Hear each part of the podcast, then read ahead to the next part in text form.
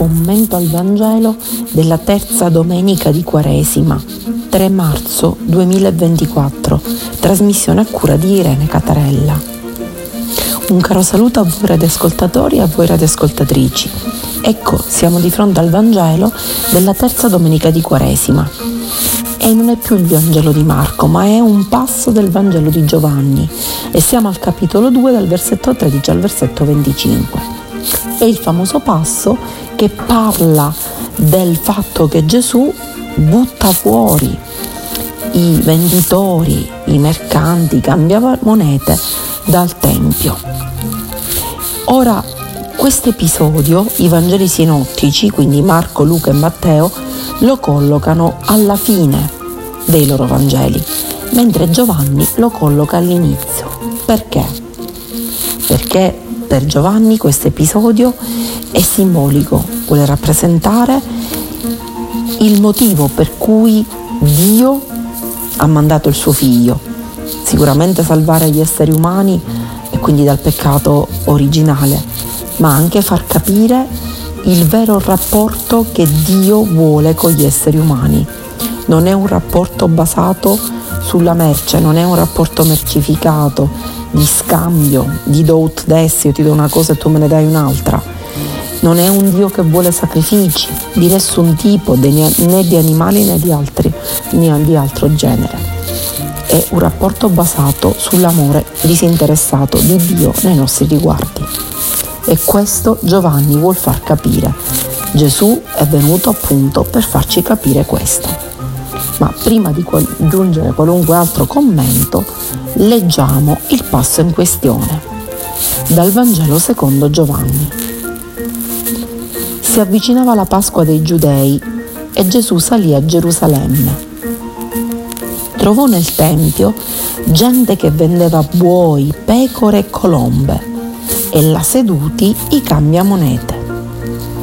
Allora fece una frusta di cordicelle e scacciò tutti fuori dal Tempio, con le pecore e i buoi gettò a terra il denaro dei cambiamonete e ne rovesciò i banchi. E ai venditori di colombe disse, portate via di qui queste cose e non fate della casa del Padre mio un mercato. I suoi discepoli si ricordarono che sta scritto, lo zelo per la tua casa mi divorerà. Allora i giudei presero la parola e gli dissero, quale segno ci mostri per fare queste cose? Rispose loro Gesù, distruggete questo tempio e in tre giorni lo farò risorgere. Gli dissero allora i giudei, questo tempio è stato costruito in 46 anni e tu in tre giorni lo farai risorgere. Ma egli parlava del tempio del suo corpo.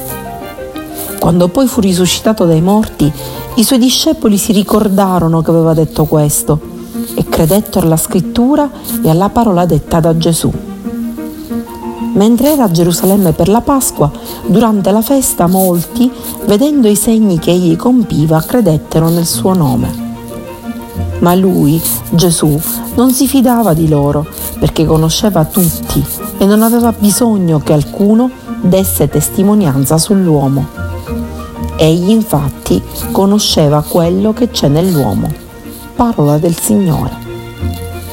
Ecco, mm, il brano evangelico, questo brano evangelico stupisce alcuni, perché eh, vedere un'immagine di Gesù che si infiamma e, e, scaccia via i venditori dal Tempio e addirittura rovescia i banchi dei cambiamonete, è un'immagine che magari di, di Gesù non si aspetterebbe.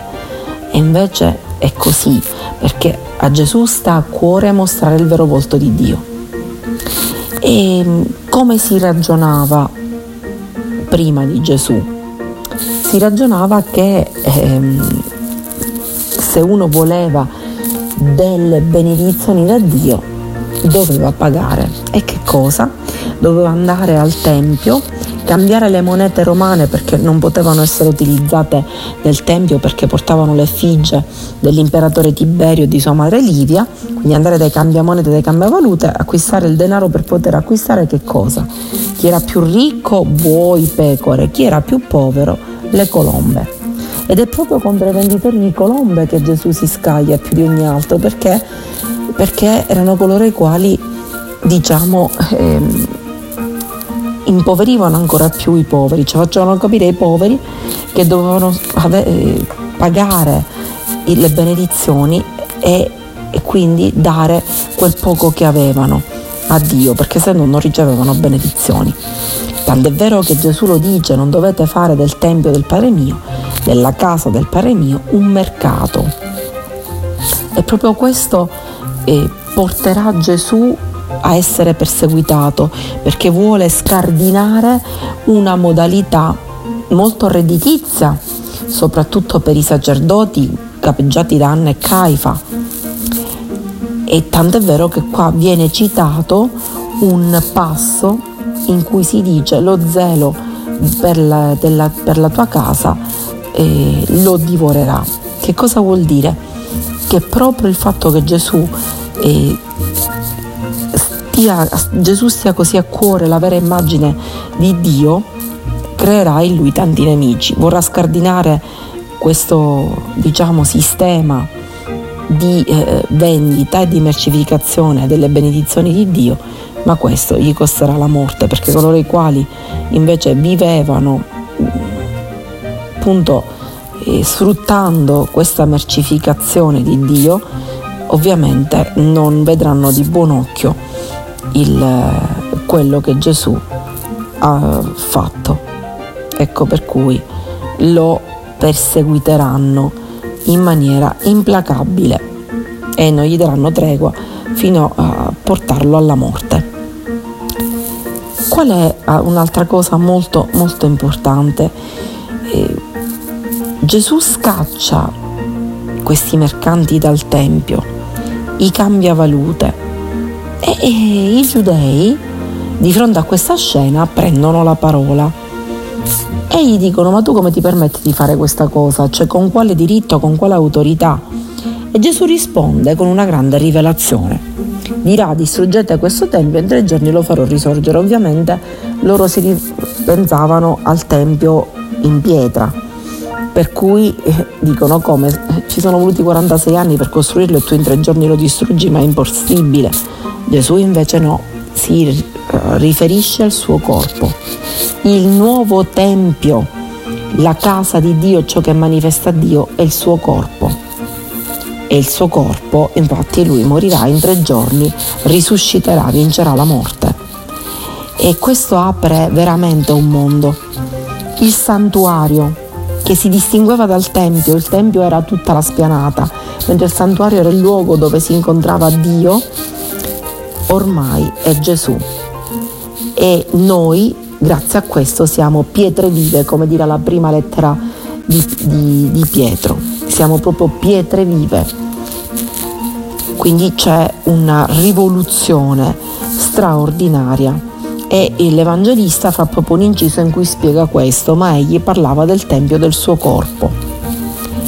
Tant'è vero che poi i discepoli si ricorderanno di questo passaggio quando, eh, dopo la morte di Gesù e dopo la sua resurrezione.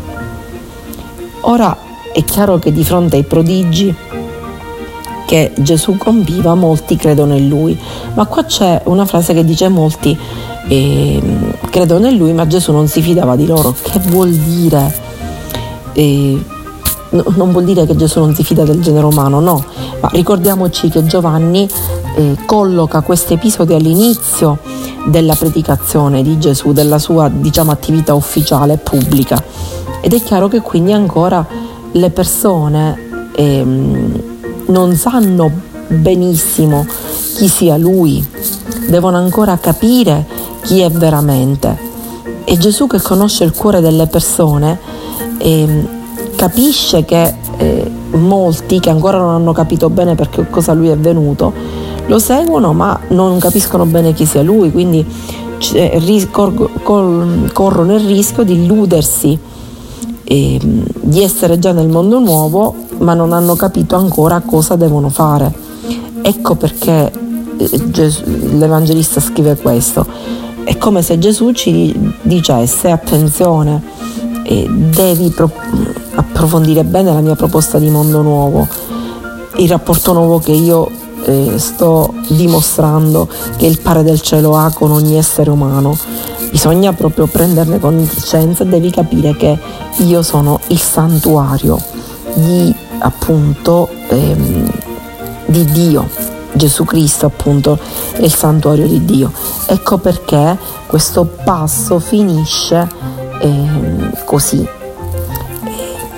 Non perché Gesù non si fidi delle, degli esseri umani, assolutamente, ma eh, è un invito per ciascuno di noi per capire bene ehm, quello che ehm, Gesù e la proposta di Gesù ci vuole portare avanti.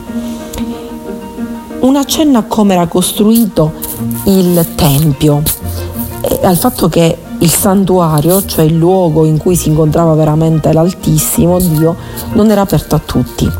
Sulla spianata potevano accedere tutti, e maschi e femmine, senza problemi. Poi, arrivato a un certo punto, si potevano accedere solamente ehm, i fedeli. Arrivato a un certo punto le donne venivano bloccate, poi potevano accedere solo gli uomini e già quindi capiamo che questo era qualcosa di veramente molto riduttivo. Era eh, un'immagine storpiata di Dio, proprio al contrario. Addirittura nel Levitico c'è scritto che i Leviti stavano alle porte del, del Tempio per non far accedere storpi, eh, ciechi, tutti i malati che venivano considerati impuri. Figuriamoci, Gesù guarisce i malati, anzi accoglie i poveri, i derelitti, è proprio... Eh, gli israeliti avevano un'immagine storpiata di Dio, completamente storpiata. Quindi c'era un posto dove solo gli uomini potevano oltrepassare e, ed entrare nel luogo accanto al santuario.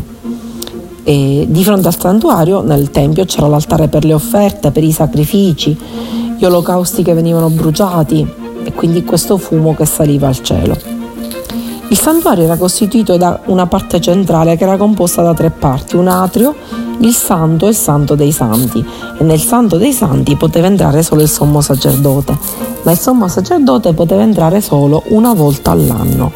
Ed era lì che risiedeva la gloria di Dio, quindi capiamo come questo tempio era una sorta di, eh, di schermo che invece di aprire al rapporto con Dio ne presentava un'immagine distorta basata sull'acquisto sulla, di questi animali e quindi sui sacrifici, ma eh, ci volevano dei soldi per avere in cambio delle benedizioni e sul, sull'esclusione, per cui non si accoglievano tutti, ma man mano che si andava più verso il santuario, quindi la parte più interna, venivano esclusi gran parte eh, delle persone questo non è così. Dio non è un datore di lavoro, Dio non è un mercante. Dio è Dio e ci ama, ci benedice per quello che siamo, ci ama in maniera disinteressata. E tanto è vero che noi sappiamo bene che eh, Gesù non ha mai parlato di sacrifici da offrire a Dio, ma quando ne ha parlato ha detto che Dio vuole opere d'amore e non sacrifici. Questo è un passaggio molto importante che questa, eh, diciamo, questo passo del Vangelo di Giovanni ci ricorda e ce lo ricorda all'inizio delle attività pubbliche di Gesù proprio perché noi abbiamo chiaro questo concetto. Dio è amore e tutta la vita di Gesù fino alla morte in croce servirà a dimostrare questo. Bene, un caro saluto dalla vostra Rene Catarella che vi augura una buona terza domenica di Quaresima e una buona settimana e vi dà appuntamento alla